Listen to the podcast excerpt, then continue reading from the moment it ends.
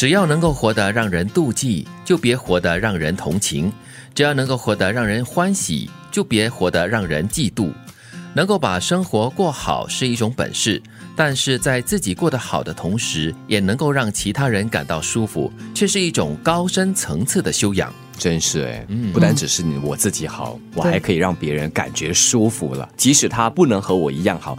至少让他觉得舒服自在啊！对，其实我觉得这段话呢，提醒我们的最根本的就是把自己过好。对你过好了过后呢，别人要怎么样去妒忌你啦，或者是怎么样喜欢你呢，都是别人的事情了。如果是你过得让人同情的话呢，就觉得说你好像很卑微哦，完全失去了尊严。所以把生活过好呢，真的是一种本领哈。嗯，在自己过得好的同时呢，你又可以同时把自己的一些福分啦、一些喜悦呢分散出去，给其他人感受的分享，就让我。联想到了早期的这些南来的这些经商的人，或者是那大慈善家，嗯，当他们白手起家嘛，生意做大了，呃，也更富裕了，但是他们不忘回馈，所以把钱呃可能寄回他乡，嗯建学校啊，建医院，造福人群。对，所以他们自己也好，但是更重要的是别人也好。当你周边的人也好的时候，大家一起好，我觉得整体就会得到提升。嗯，永远不要把爱情当生命。把婚姻当做此生的唯一。如果你娶嫁对了人，那么恭喜你找到幸福。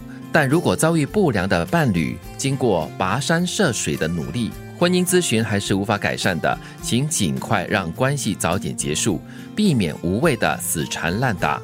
两个人很好，一个人也可以很好。人生最好的伴侣是自己。如果能够找到另一半是幸运，但没有遇到糟糕的人，也是一种好运。嗯。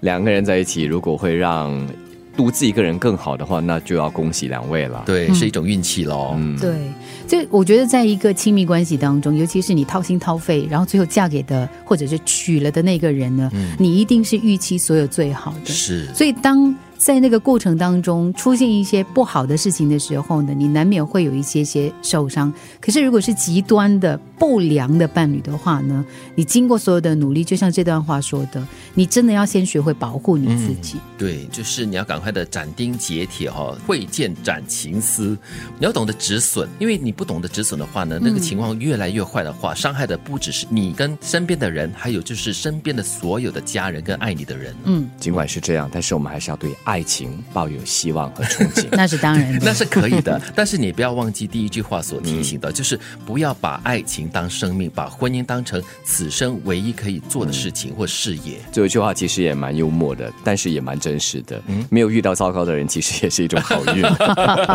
就是过好自己吧。在这个时候，如果真的是没什么都不好的话呢，就干脆什么都不要，就独善其身啊。我喜欢这段话的其中一个原因，是因为它不是让你的轻易的就。放弃你的爱情，你的婚姻，嗯嗯嗯，呃，也提醒你呢，就是真的是要经过跋山涉水的努力。对，嗯，还有就是如刚才金云所说的，经过所有的努力，然后无法改善的话呢，就赶快停止。这段话当中还有一句呢，让我特别有感觉，就是人生最好的伴侣是你自己。嗯，其实你会发现呢，不管是在跟任何的人的关系之间，如果你没有很好的爱自己的话呢，其实，在任何的关系当中，你都是很卑微的。然后呢？那个关系就会失衡了。比如说，你跟朋友之间，你永远都是那个担心朋友不喜欢我的，所以样样都讨好你的朋友。跟你的伴侣也一样，跟你的同事也一样，跟任何人都一样的话呢，其实你会发现呢，到最后呢，是你自己在践踏你自己。嗯，会活得很累哦。嗯，能把生活过好是一种本事，